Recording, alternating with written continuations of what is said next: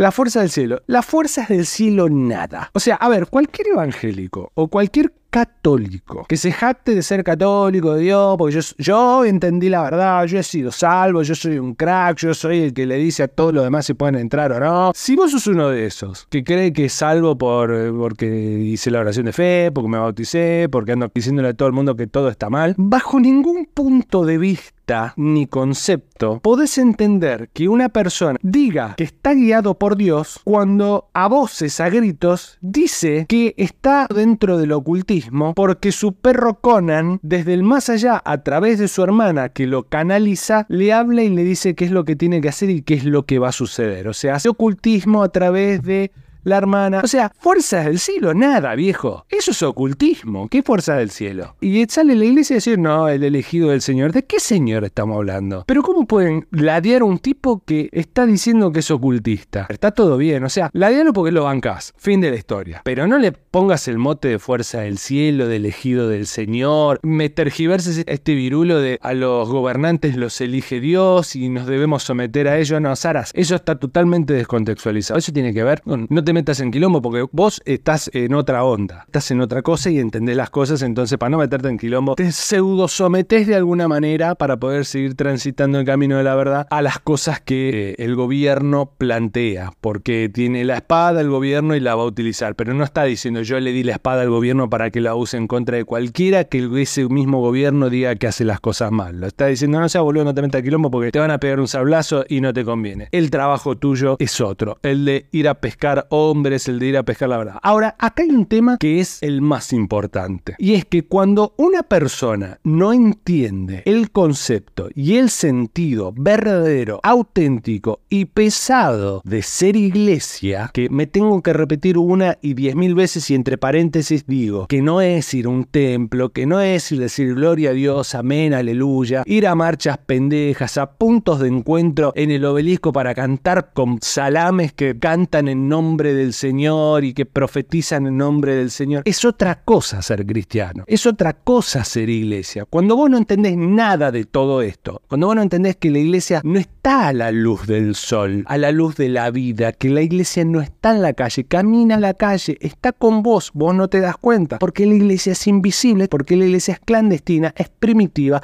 y es perseguida y es clandestina y primitiva porque es perseguida. Porque cuando la iglesia se manifiesta, y no hablo de un grupo, hablo de individuos que independientemente son miembros de la iglesia y naturalmente lo expresan, son perseguidos de alguna manera, son corridos ideológicamente, son perseguidos socialmente, son excluidos, son rechazados. Pero no la persona que entra a un templo y actúa actúa de cristiano y hace de cristiano y cree que entendió que ser cristiano es ir a una iglesia todos los domingos. ¿Me entendés cuál es la diferencia? Entonces, una persona que verdaderamente es iglesia jamás puede decir que este zapallo responde a las fuerzas del cielo. Nunca. Pero si este zapallo, te guste o no te guste, hubiera sido el otro zapallo que dice, no, eh, yo respondo a la fuerza del cielo. Además de todo, como consecuencia del análisis y del ensayo que estoy haciendo, nada que esté vinculado al poder central de este mundo puede estar inspirado en Dios. Y cuando hablo de Dios, utilizo el nombre Dios, el homónimo. ¿Por qué digo que es un homónimo? Porque la sociedad le ha puesto nombre Dios a algo muy bajo, algo muy tirano, algo que recompensa con recompensas de mundo. Yo estoy hablando de algo que está por encima de eso, que es una fuente, que es una creación que no tiene forma y que es muy difícil de explicarlo y de narrarlo. Está tan difícil que nos mueve la sola idea de formar parte de esa fuerza. Difícil, pero me explico. Porque me, agarra así como una visceralidad cuando escucho estas cosas, que es lo mismo que pasaba y que pasa acá. El David, ah, hemos tenido, cuando Bush era presidente era el David que había sacado el sable para nada, para salir a matar gente, para seguir haciendo negocios, para responder a los poderes, para ese tipo de cosas. Después cuando vino el payaso este de Trump, que es un payaso adúltero, fornicario, esas son las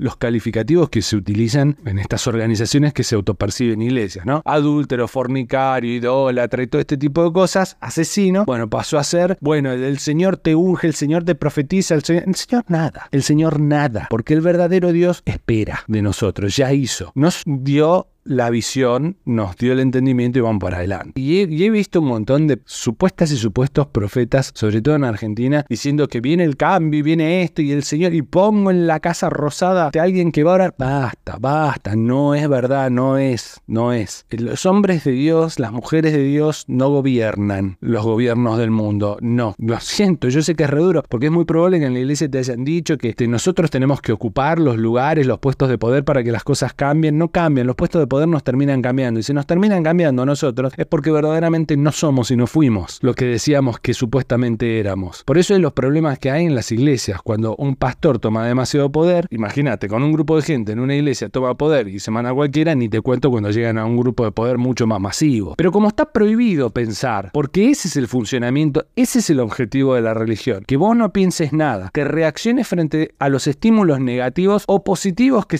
te plantean y se plantearon durante años, como se plantearon durante años o siglos, son verdades inapelables, porque las cantidades en tiempo o en cantidades de personas que creen o piensan que esto es una verdad, hacen que parezca o que te dé miedo llegar a dudar de que pueda no llegar a ser cierto todo esto. Porque durante tantos años la gente pensó esto y creyó esto que tiene que ser verdad. Pero yo no lo planteo. Cuando vos lo planteás, pasas a ser un salame que no entiende nada y que lo único que querés hacer es romper la iglesia porque tuviste una mala experiencia en la iglesia. Y como tuviste una mala experiencia, estás dolido. Pero vamos a sanar. Vos vas a sanar y yo voy a orar por vos. No oren por mí. Y les voy a explicar por qué no hay que orar por mí. Porque no sirve para nada. La oración del impío no sirve para nada. El entendimiento que tengo yo entre justo e impío es muy distinta a la que la masa evangélica.